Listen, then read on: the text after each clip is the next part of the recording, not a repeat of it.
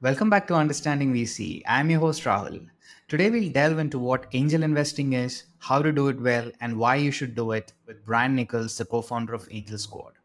Angel Squad is a program by early stage VC firm Hustle Fund that offers you the opportunity to learn about angel investing and invest alongside Hustle Fund in its portfolio companies. As an Angel Squad member, you'll also gain access to a vibrant community of angel investors and operators, along with valuable angel investing resources. Previously, Brian co founded and grew the Lyft Syndicate to over 3,500 members. Let's talk to him. Hi, Brian. Thank you so much for joining me today. Oh, thanks for having me.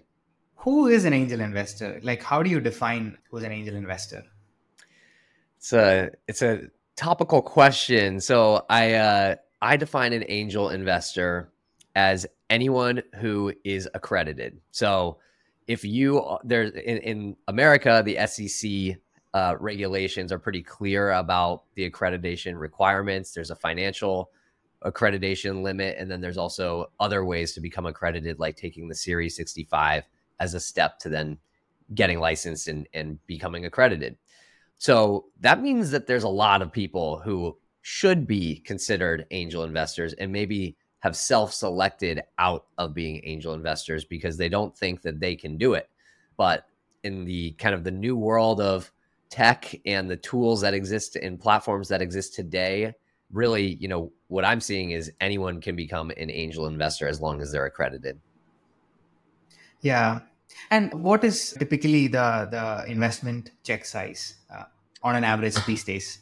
Yeah. So I think you know people used to think that a credit uh, that angel investors, and they were probably right back in the day. Angel investors are writing you know twenty five thousand dollar checks, probably more. Today, it's very different, and I I have insight into this, and we can talk about that a little later. But the average check size that I see is between a thousand and five thousand dollars. It's not yeah.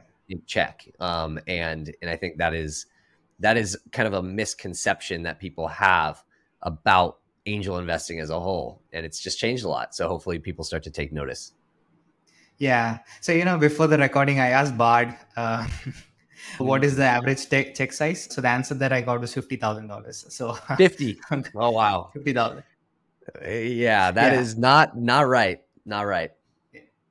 Yeah. So before we go on, you know, it would be great if you could also define what is angel investing and how is it different from venture capital? So angel investing is when an individual writes a personal check into a company, into a private company in exchange for equity. So they have some ownership of that company. They have hopefully some upside down the road when that company exits. And that's different from venture capital or a venture fund in that it's kind of a different vehicle. In one sense, it's a, an individual. In the other sense, it's a fund. So a fund that is raised money from LPs, limited partners who give them the capital that they then deploy into the startups that they choose. Venture fund also has fees associated with it, where as a fund manager, you're collecting management fees. Usually that's 2% annually of the AUM that you're managing, and then you're getting carry on the profit, which is typically about 20%. And so if you're an angel investor, you're just investing directly into a company. If you are potentially investing into a fund, then that that's just a different game and you're letting other people make those those investments for you. Or if you're a fund manager, you are the one making those decisions, but you're also fundraising from LPs. So very different approaches.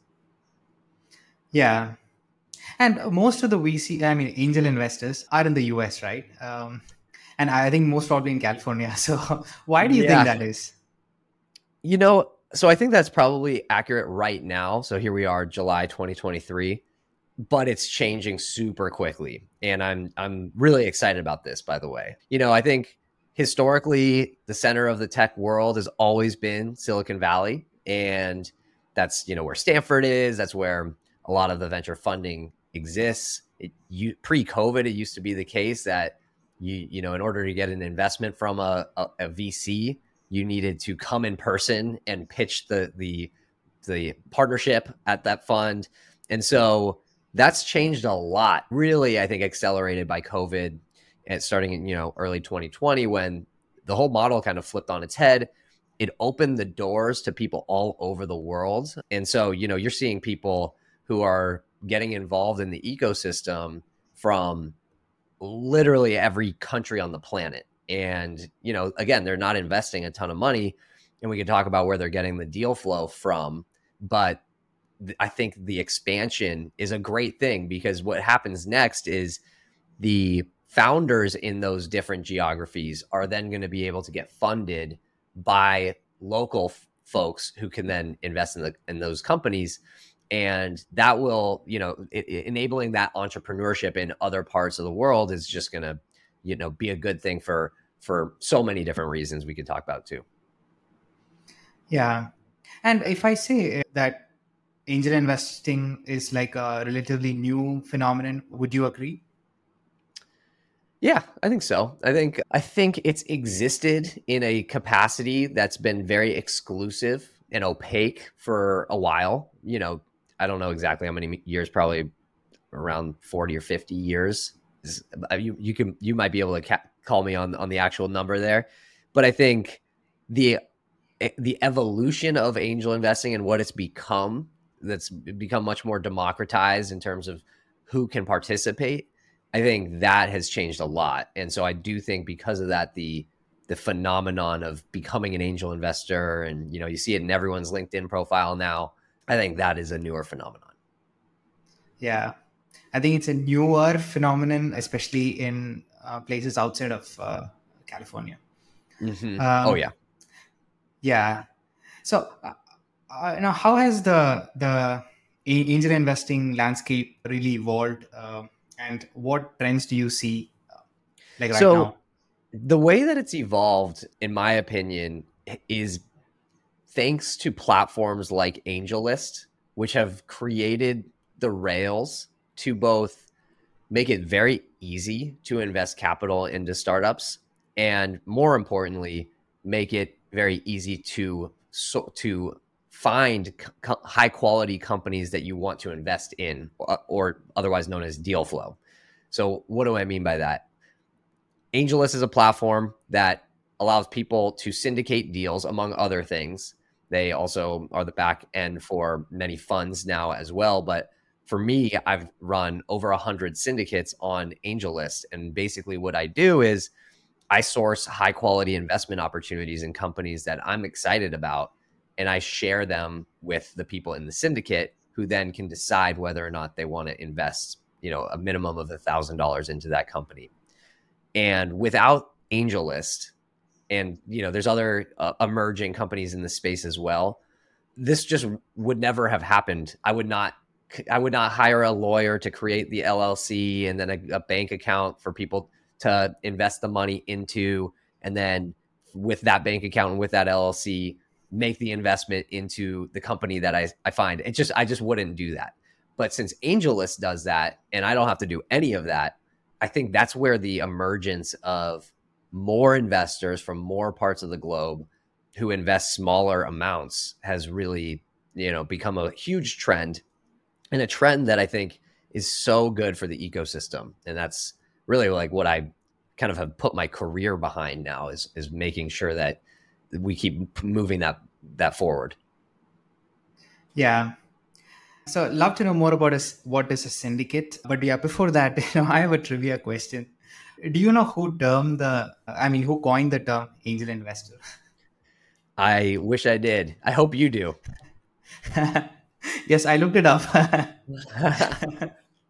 All right, who is it? So, yeah, so it's it's a guy called William Wetzel. So he was a professor at University of New Hampshire so he wrote a paper on funding of entrepreneurs in 1978 and in that paper he coined the term angel investors. Actually the story is you know before that the the rich patrons who used to fund shows or talent on broadway they used to hmm. be called angels.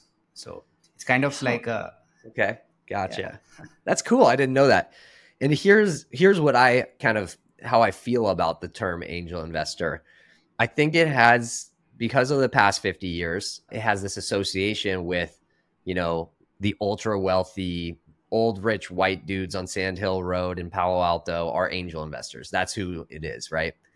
and now it's that's just not true like it is not at all true that that's who an angel investor is and so i think we have two options one we could try to rebrand the term angel investor and do it kind of, kind of redefine it in the way that is more inclusive of more people that's one option or we need a new term to describe the people who invest in startups and maybe it's not angel investor it's some other name you know like it yeah. I don't know. I actually don't know what it is. Private market investor, something a little more catchy. But um, I wish, and I and I I really like try to. I think a lot about this that that the term angel investor because of this connotation feels so exclusive, and I want to I want to change it in some way.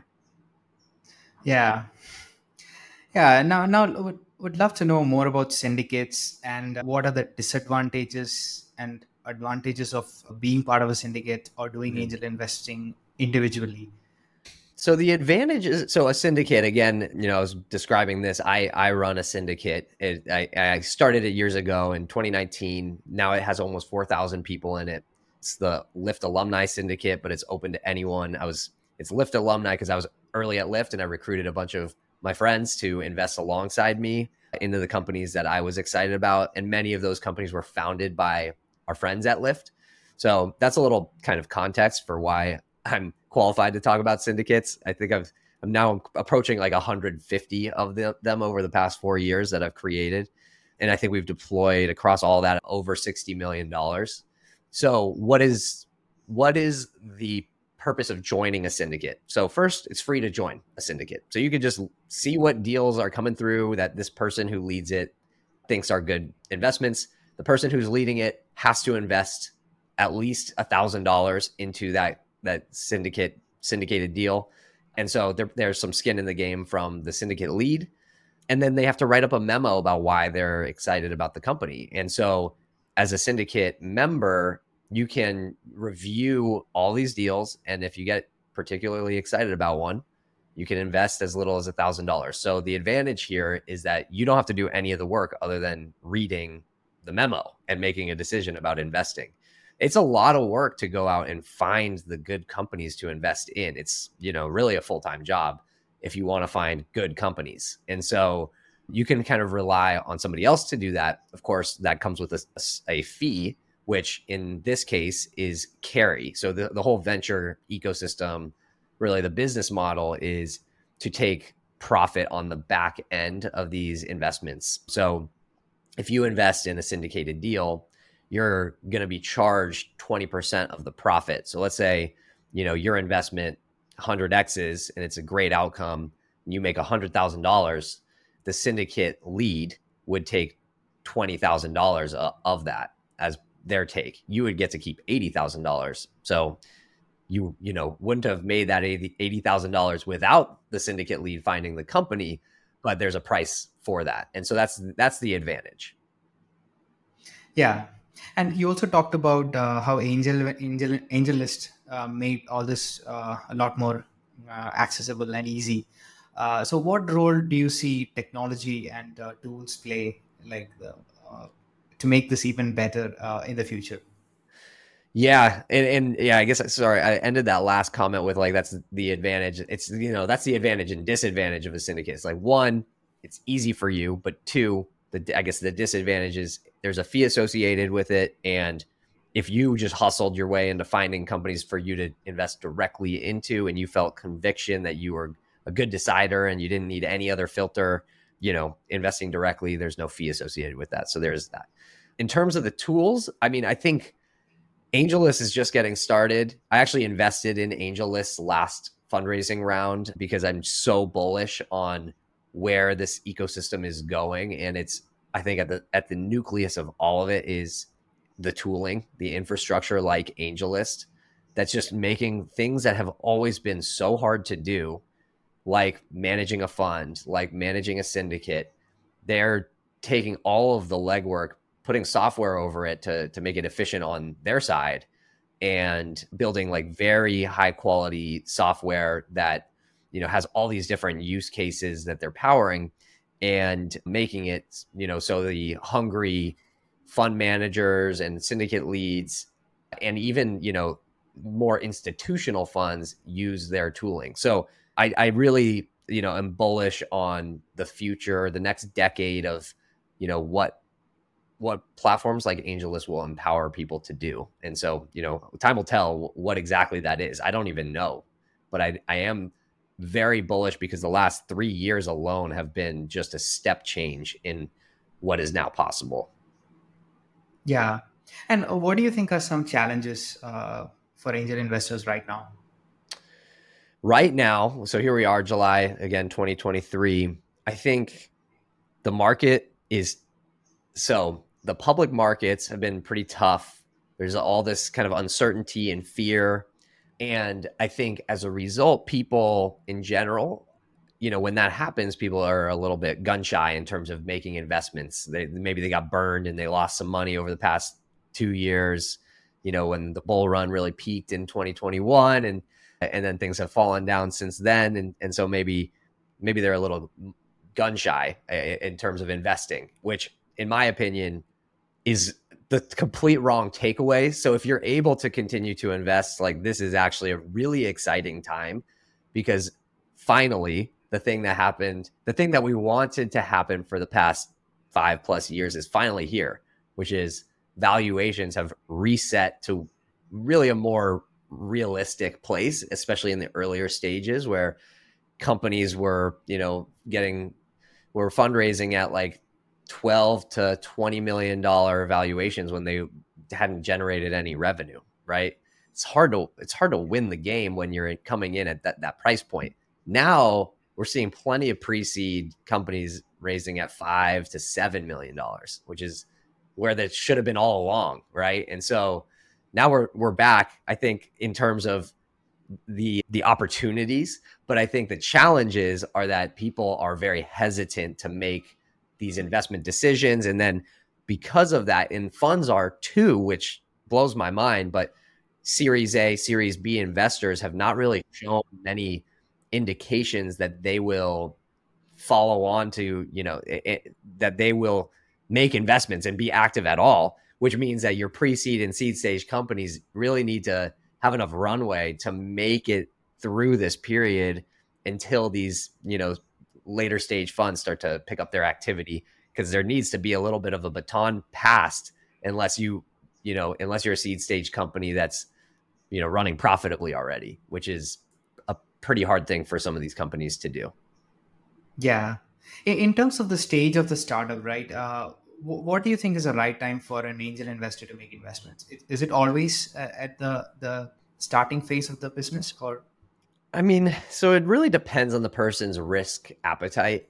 Yeah, AngelList has made it possible to invest in Series C companies or pre-IPO companies, even like you know, like Databricks, for example. You could probably find an SPV at some point over the past couple years. That company's an amazing company. You could put a small check into that, and they'll probably IPO in the next year or two. So you can get a quicker return there but that is not what I really would think of when I'm thinking about the opportunity with angel investing. I think that's just a completely different risk profile. And so the risk reward is not really there. Like maybe with that Databricks investment at this point, maybe you can get like a 20% markup. Not you're not going to get a 200x markup there. It's too late. So when if you're trying to play the the true angel investing game from a risk profile perspective, which means it's highly risky and then the outcomes can really be asymmetric in terms of your upside i think you have to be participating when these companies are valued at less than 10 million dollars. Because the the chances of a 100 or a 1000x outcome really go down if you wait much longer than that. And and i think a lot of people angel invest because they are looking for those outsized returns. And so if that's what you're looking for, you need to go early enough to to have that be possible. Yeah. And in terms of the companies, uh, the kind of companies to invest in, is it always tech and I mean scalable tech companies or can you also invest in uh, like yeah, consumer co- products? Yeah, I mean it it really depends on what why you're angel investing, right? So if you're angel investing for purely for financial returns, you know, my opinion is that you probably want to focus on high margin, low cost, uh, low low capital requirements necessary software companies. Like that is a that's a nice asset class for so many different reasons. However, angel investing is not always for that reason. There's other reasons to angel invest, right? So maybe you want to just support a friend on their journey. And uh, you know you're you want to be in their corner and you want to have some skin in the game. It's one of your really smart friends and you feel really dumb not to angel invest in their company. And then you know 5 years later they exit it for a billion dollars. You you you should have invested in your friend's company right? And then there's mission alignment. Like sometimes maybe you don't think it's the best business but maybe it's something you really care deeply about and you want to support the founder and you almost see it as like you can almost see that one as like a donation. Like carry on i wish you the best and i just want to support. And you know that money's probably gone. But you still you still see people do it because they they want to they're investing because they want these things to exist and maybe the founder can find a way. And that's that's you know if you find you come across a founder who who you get that vibe from and they're aligned with your mission, then you know maybe it's worth a small investment. And then the last thing is there's kind of like the what some people call like a passion play where it's like your friend's starting a restaurant and you want to you want or you know or or maybe it's not even your friend it's a person is starting a restaurant that you really want to go eat at and you want to be able to tell your friends like I angel invested in this restaurant. You know there's that that's a totally different asset class. It's not going to be the same sort of uh, you know return profile as a early stage investment, but it's something that you might get some joy out of. So it's really you know hopefully that helps clarify the different types of opportunities. Yeah. And are there any misconceptions misconceptions about angel investing uh, that you would like to debunk? Yeah, well, I, I think I covered this one, which is just I think eh, it seems like most people still think that it's reserved for the ultra wealthy and it's not. It's you would be surprised at who all is out there angel investing. It is you know a nurse in canada it's a chef in turkey it's a surgeon in australia you know it's and they're and they're investing thousand dollar checks. And so i really wish that more people understood that. Yeah. And how do you think one one one can decide whether it's the right thing for you to do for angel investing? Yeah. Specifically? Yeah, I think yeah. I think you have to kind of look at your whole whole financial portfolio. And if you have some liquidity and you feel good about, you know, how much you've already put into ETFs and index funds and, and just like feel good about kind of your low risk plays and now you're interested in taking some bigger swings, then I think that's that's the type of person who could benefit from angel investing. I'll give one example, and I know this is kind of this is an outlier, but if you invested five thousand dollars in Uber seed round, that you would have basically the, the people who did that made $25 million at the exit at the IPO. So, you know, you take a you you you ideally are taking enough swings where you can afford to invest in 20 to 30 plus companies and small amounts into all of them. And maybe you have that outlier come through. Yeah, I think Jeff Bezos was the seed investor, angel investor uh, in Uber.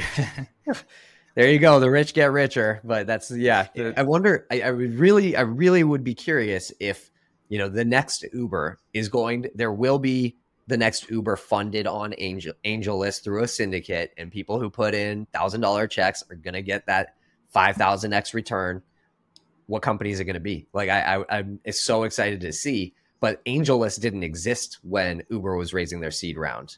I, I don't yeah. think, and it definitely syndicated deals on AngelList were not a thing yet, and so that just wasn't possible. But you never know. I mean, I, we will see that happen, and it's just going to take some time to see which ones are those those outliers. But it, it's coming. Yeah, yeah. So now now let's talk about how to do this uh, really well, right? So I have an investor that I'm close to, Michael Blakey. He, uh, he has a fund called Cocoon Capital here, but before that, he was an angel investor. And mm-hmm. he talks about this advice that he got from someone when he was starting out as an angel.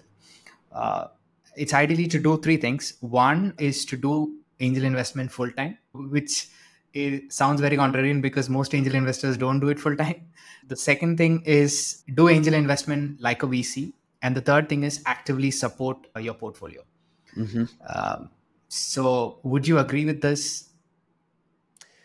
Yeah, I I don't think you need to do it full time right now because you know. So I'll plug one thing that I'm leading, which is Hustle Fund's Angel Squad. There are things you know out there now where you can benefit from the filter of a venture fund and instead of being out there sourcing your own deals which is which is maybe a full-time job you can invest alongside a fund. And so that's what we've built with hustle fund's angel squad for this exact reason. Most people can't angel invest full time but he's probably right that it's a good idea. So since we're seeing a thousand companies a month with our fund and we're only investing in the companies that we determine are the best and and then we're following on into the best of the best why not share that access with other folks who are interested in this asset class? And so that's what we've done over the past two and a half years and so people can you know take advantage of a program like that.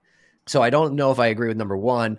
Number two invest like a vc i kind of agree with that. I mean vc this is this is what what our full-time job is. We have you know we we have our own pattern recognition. I think you need to take a framework that you like and you know really make it your own and be disciplined about following it. And so if you if you can be like a VC in the sense that you have a framework, you're you're, you're being disciplined about this, and I, I think like most VCs are bad about this. So I don't I don't so I don't know like I don't know if if I would recommend being like VCs in general, but I think if you were to take like the ideal VC and what their approach is, and the person that person's extremely disciplined and not sucked into you know these hypey rounds of you know you know overvalued companies and things like that. So that's maybe there are just not that many vcs that are able to avoid that.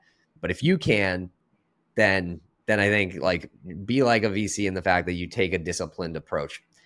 As i'm saying that i feel like most people will jump on me and say like that is literally what VCs are horrible at, and so maybe I'll I'll, I'll, I'll take that back. I'll say just just be disciplined. I don't know if being like a VC is the right answer there. And then the last piece of supporting the portfolio, 100% agree with that part. I think that is part of the fun. Number one, I think it's part of actually the the thing that I think is unique about this asset class is you can really impact the trajectory of your portfolio's performance you know, if you invest in 10 companies and you're able to help some of them with meaningful introductions to, you know, potential clients or customers or potential recruits that they hire, like that, that is a game changer. And so you might be able to, you know, help them go from their seed to their series A. And that's big. And so 100% agree with that. And then the, the final thing that comes from that is you end up getting better deal flow because founders typically have the best deal flow because they're connected to other founders. And so, when they see a company that they really like and you're the one who's been helpful for them, they'll send it to you. And so that becomes a really valuable source of, of deal flow. Yeah. And yeah, I was reading about Angel Squad. So, uh, two, two things. You talk about teaching angel investing. So, why is that important? One thing. And second thing is, so is it also like a syndicate or? So, good questions. Um, so, one, yes. So, Hustle Fund early stage venture capital fund based in Silicon Valley. All three GPs are friends from Stanford. It's a really, really high high caliber investment team. And what we found is, you know, what I found, what they found is there's so many people with this appetite to get involved with angel investing, but really they don't know where to start. Like if you are completely blank slate and you got an opportunity to invest in a company what would your be what what would your framework be to assess whether or not to invest right like how do you do that i think there's a lot of inputs that as vcs we've all kind of established as these are the criteria that that we're looking for. And some people weight things differently than others. So you know some people might care more about market. Some people might care more about the problem and the in the, the the solution to that problem that this company has come up with. The why now is this something that needs to exist right now? So there's all these different inputs that we think through. And i think the most important thing is for everyone who's going to invest in startups to also think through those different things so what what that framework is. We share our framework that that we have at Hustle Fund exactly, and we teach it. And then we say, make it your own. And then here are a bunch of deals that you can that we're investing in, and you can apply the framework and decide if you want to invest too. We also go through lots of deals just together where we're not investing or we're we're deciding whether or not we want to take the meeting with the founder. And we'll just go through and explain whether or not we're going to meet with this founder, why or why not, how, you know, what what we would need to believe to think that this is worth pursuing. And so really kind of going through lots of education to get people confident in their approach. And I think that is really important so that we're funding the right companies. And then in terms of the investing itself, we do both share, we share pre seed deals where we're investing and people can invest directly into those companies. Their, their name is on the cap table. We also syndicate deals where we're following on. And that's when, you know, when we're writing a bigger check into this company, that's when we invite the angel squad to in, to invest via a syndicate into those companies. So we do basically ha- about 50% of the deals we share are not syndicated deals, but they're deals where we're investing and then the other half are syndicated deals. Okay. Okay.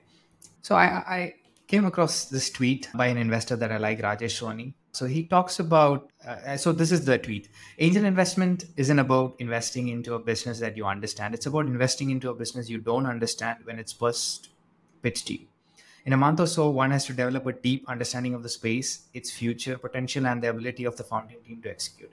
So my interpretation of this tweet, at least, is that you need you need to be able to uh, due, do due diligence on investments where you don't have much of uh, domain expertise. So yeah, what do you think, and like, how do you do due diligence? Yeah, it's a loaded question. There's a lot there. So I think, I guess the first piece is, do I overall agree with the, the thesis that you know it's investing in companies that you don't understand in the spaces that you don't understand i think for people who are angel investing part-time and they just have they don't have the bandwidth to learn everything new about a space that they don't know well i just don't think that's true i think they want they want to like for example my brother is a doctor he really only is interested in health tech companies because that's really all he understands and so sometimes he's coming across a company. Like I think one of the only angel investments he's done, he came across this company and he was like, "Yep, that is exactly what we need." So I'm investing. Makes perfect sense. Whereas you know, for for me, I'm not a doctor. I have like look at this. I'm like, I do I do I do do you need this as a doctor? I have no idea. And so that's the answer to your second question, which is if you do have the bandwidth to learn more about an industry, there is a benefit to a little bit of that naivety because you just a lot of the times when you know too much, you don't even give the founder a chance. You're like, yeah, you're going to run into way too much red tape. This is not possible.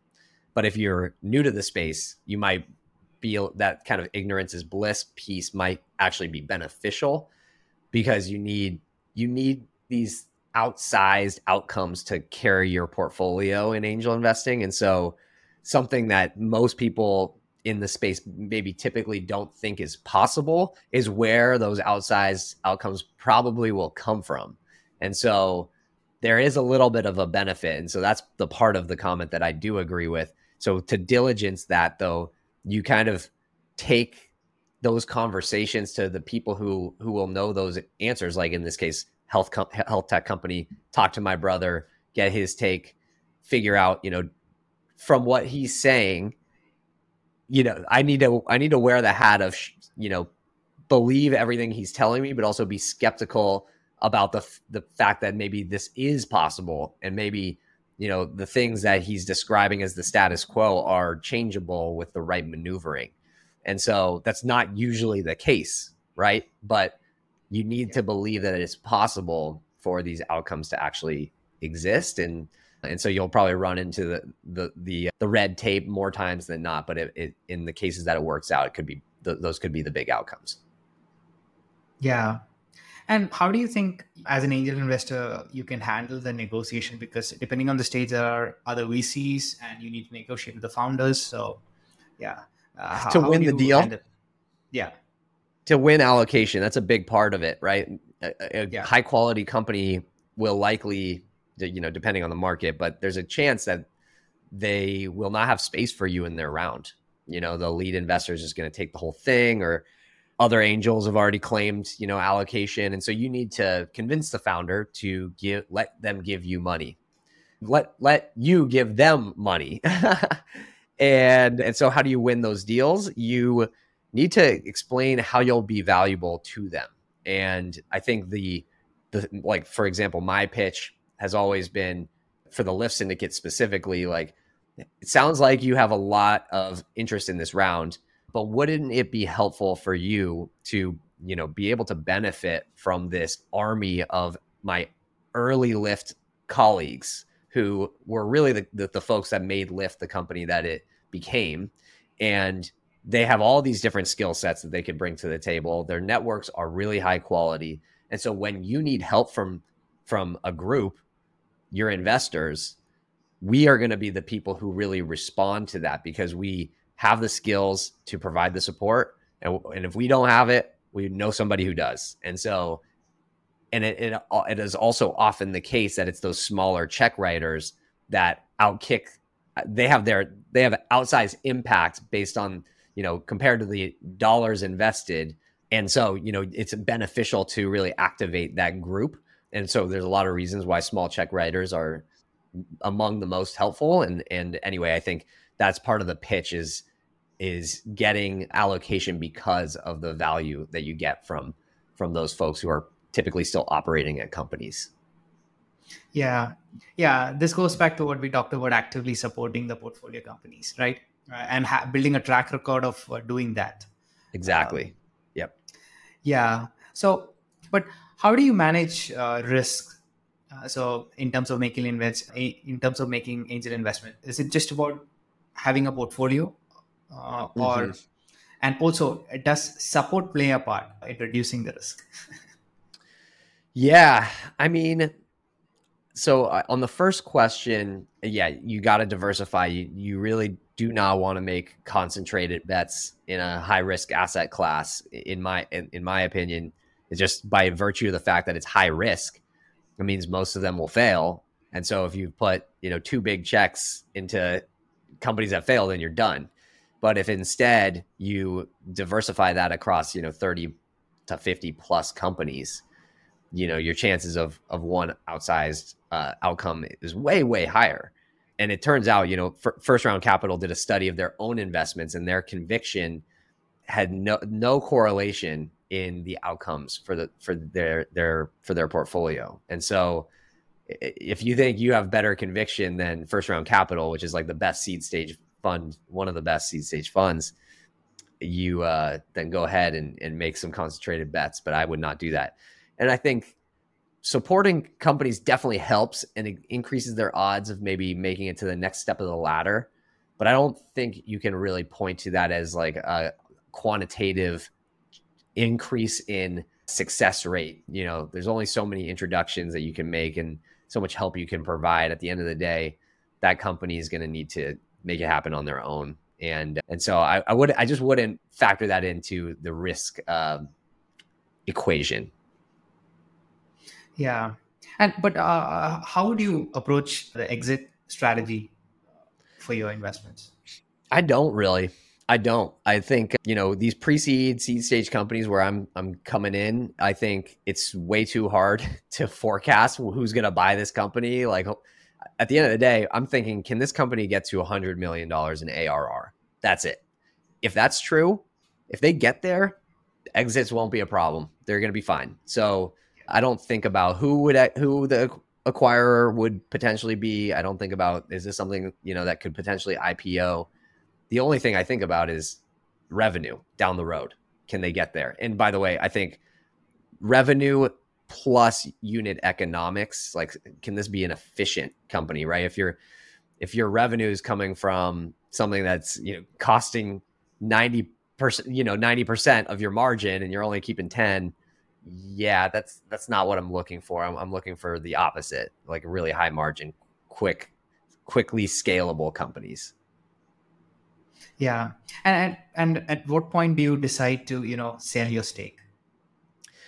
Um, good. I've you know, good question. I've never come across that so far, and I think that will really be kind of a personal type of decision when it comes. But um, for the most part, you really kind of want to ride those winners all the way through, and you know, once they once they exit, maybe they're acquired, then the decision's made for you versus you know if they IPO and and then you know you have probably a lockup window some some duration you know then you have to make a decision about when you want to sell. But I I think in general since this is a game of just outside it's the power law game you want to make sure that you're taking advantage of the power law. And so let your winners ride is probably the best move.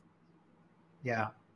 And do you do follow on investments if you get locations in the follow following rounds of investments?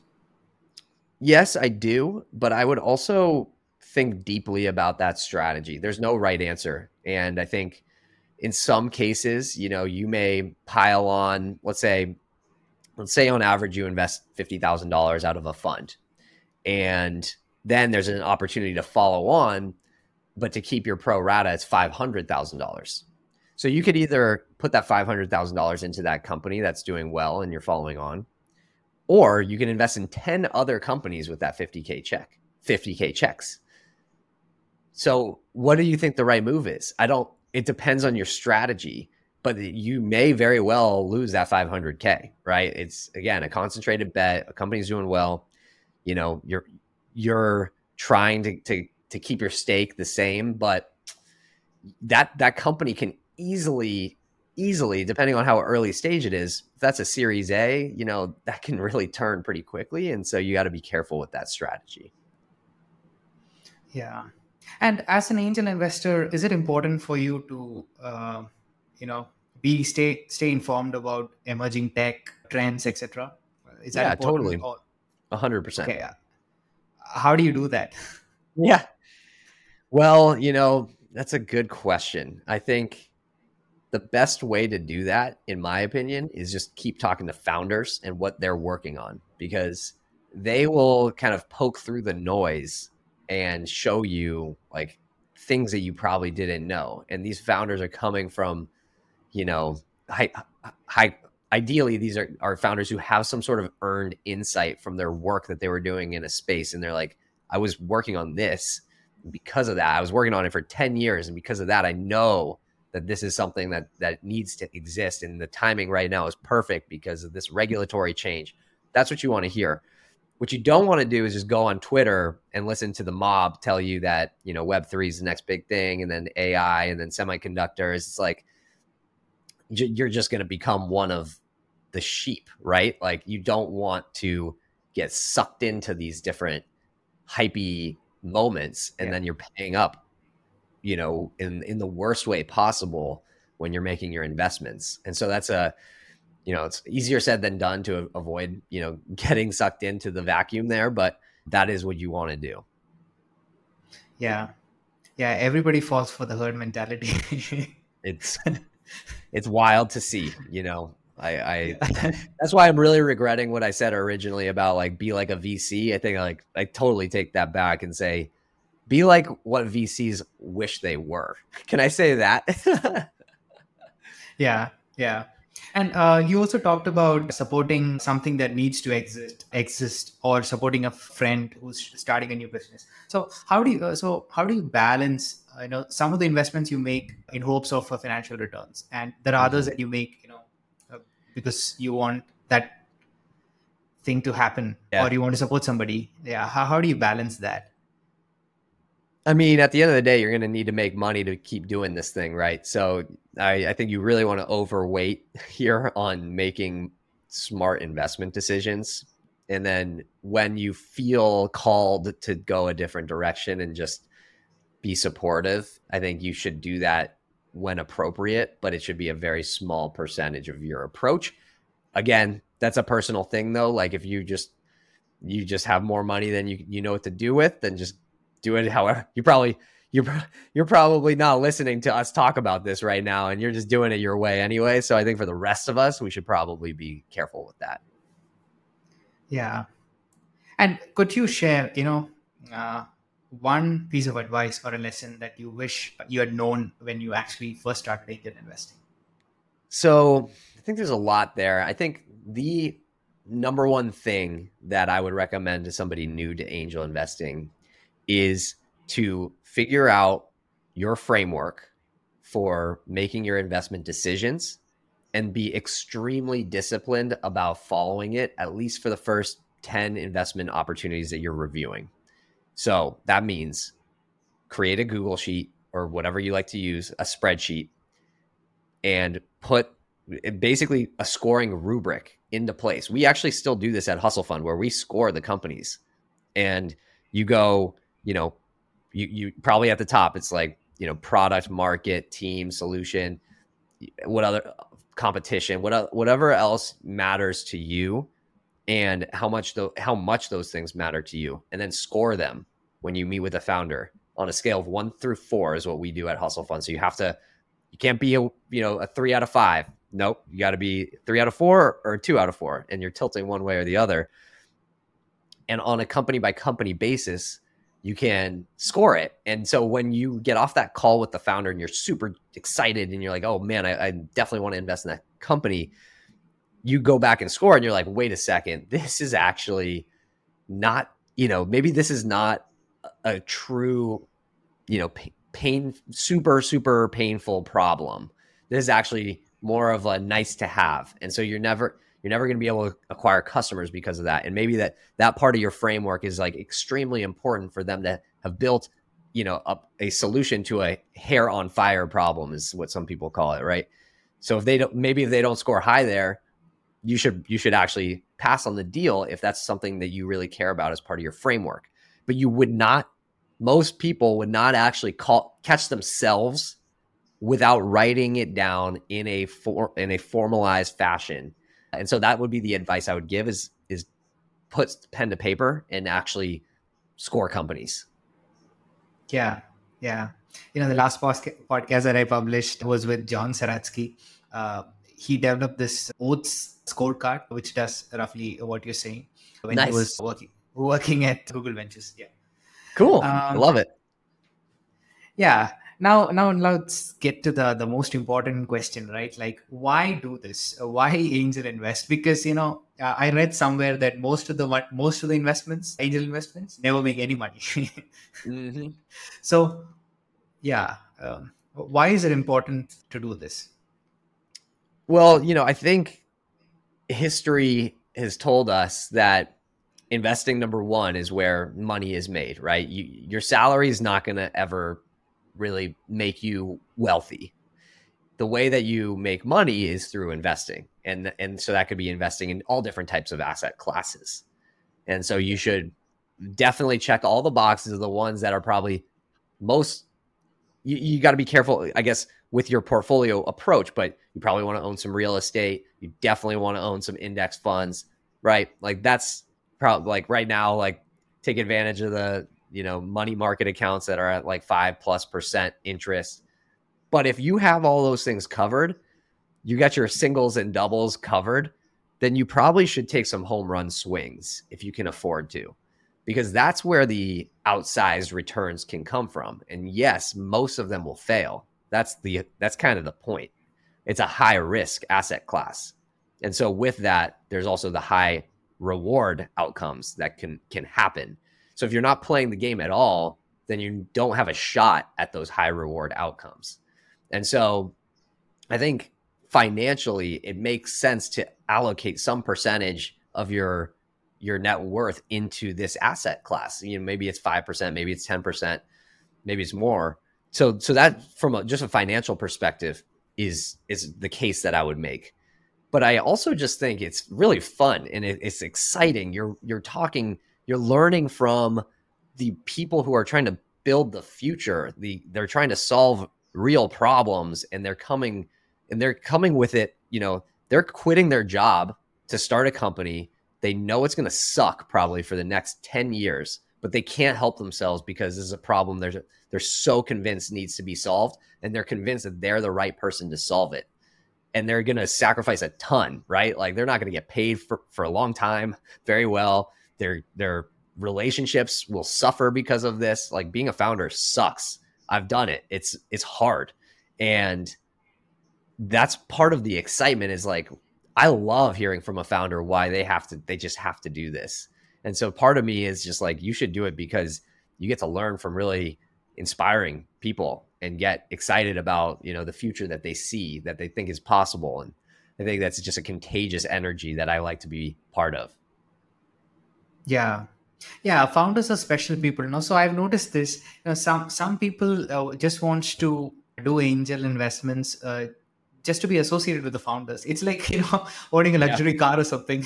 yeah, sure. Yeah, totally. Yeah, and also human progress uh, is really a function of uh, the number of experiments that we do uh, in terms mm. of hmm. like on on technology and, and innovation, right? So, um, yep. there's a lot of uh, impact, and and you need to have like a pool of people who are willing to fund things. From that perspective, uh, totally. having a large pool of angel investors is really helpful, right?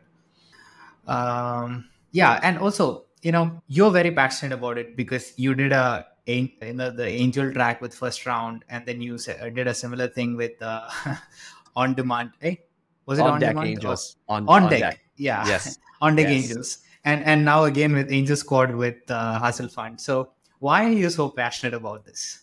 Yeah. Yeah. So yeah just to recap my journey you know i started this Lyft syndicate that i talked about. And then because of that i was selected into this really really hard to get into program first round capitals angel track program. And you know I, I did it with people who were just so far outside of my like I did not deserve to be in the same room as these people, but I got in and and I, from there I really you know was able to run with it. And so so basically what happened next was I was working at a company called On Deck. On Deck is helping found was at the time really focused on helping founders, you know, build their next thing. It was kind of like a startup accelerator but a, a different model. And I got really excited about that. And then I I, was so and I was an pl- employee at On Deck, but I was like, wait, so we have all these founders building cool things. What about like having angel investors to invest in in those cool things? And so we built On Deck Angels. I, I started that at On Deck, and we did two cohorts of that while I was there, where we brought in a really high caliber set of angel investors, a little bit like very similar demographic to the the folks who did first round capitals angel track and we kind of tried to connect the dots between the founders and the angels and i thought that was cool.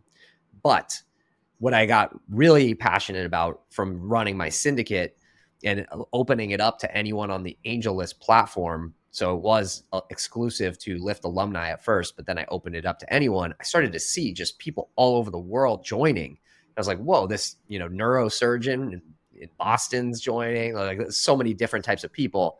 And i was like what if a fund took their knowledge and shared it with new people. Everything else that exists has really been focused on angel investors who have already made 10 plus angel investments and are in the game. They have their own deal flow. What about everyone else? That's most people, right? Yeah. And that's kind of how we started this podcast, which is like, who should be an angel investor? It's like everyone who wants to should be. And if you be, can become accredited, which you can, even if you're not financially accredited, you should be an angel investor too. And we want to show you how to do it. We want to help you set the bar high because you know we don't want you to lose all your money investing in you know companies that we definitely would have passed on. So can we show you how we do it at a fund and then give you access to invest alongside us so you can kind of set your bar pretty high. And so I left on deck to create this with Hustle Fund. And that was that was back in October of 2020 that I I quit my job at On Deck, running On Deck Angels to build what we then built at Hustle Fund, which is the Hustle Fund Angel Squad. And I, you know, I'm super excited about what we've we've built and how, you know, welcoming it's been to so many professionals from all walks of life. Students have joined too. It's it, there's over 1,500 people who have joined to date, and we've deployed as a group like 25 million dollars uh, into into over 60 companies now. Now, uh, one last thing. I was thinking about this. I don't have answers for this, by the way. Who do you think is the more most prolific angel investor in the world? in the world, you know, that's tough. I would I'll go with somebody close to me and uh and and who I work with, which is Elizabeth Yin, who I think is probably invested now in like 600 plus companies. 700 plus. 700 plus. Okay, 700 plus. Damn. So she's invested in so many companies. She's been in the the game for so long and by the way, that's part of why I thought Hustle Fund was the perfect partner to co-found a angel investor program with. Elizabeth works at Hustle Fund. She's invested in over 700 companies. She, she's really, really smart. She's a, she's a former founder. She is a great teacher. Like, find me somebody better than Elizabeth to be in charge of, you know, an educational program for angel investors. You, you just can't. So that's that's kind of why this exists, and that's why Elizabeth is, you know, somebody who I really, really admire. This was fun. Thank you so much for taking the time to do this. Of course, man. This was great. Thanks for having me.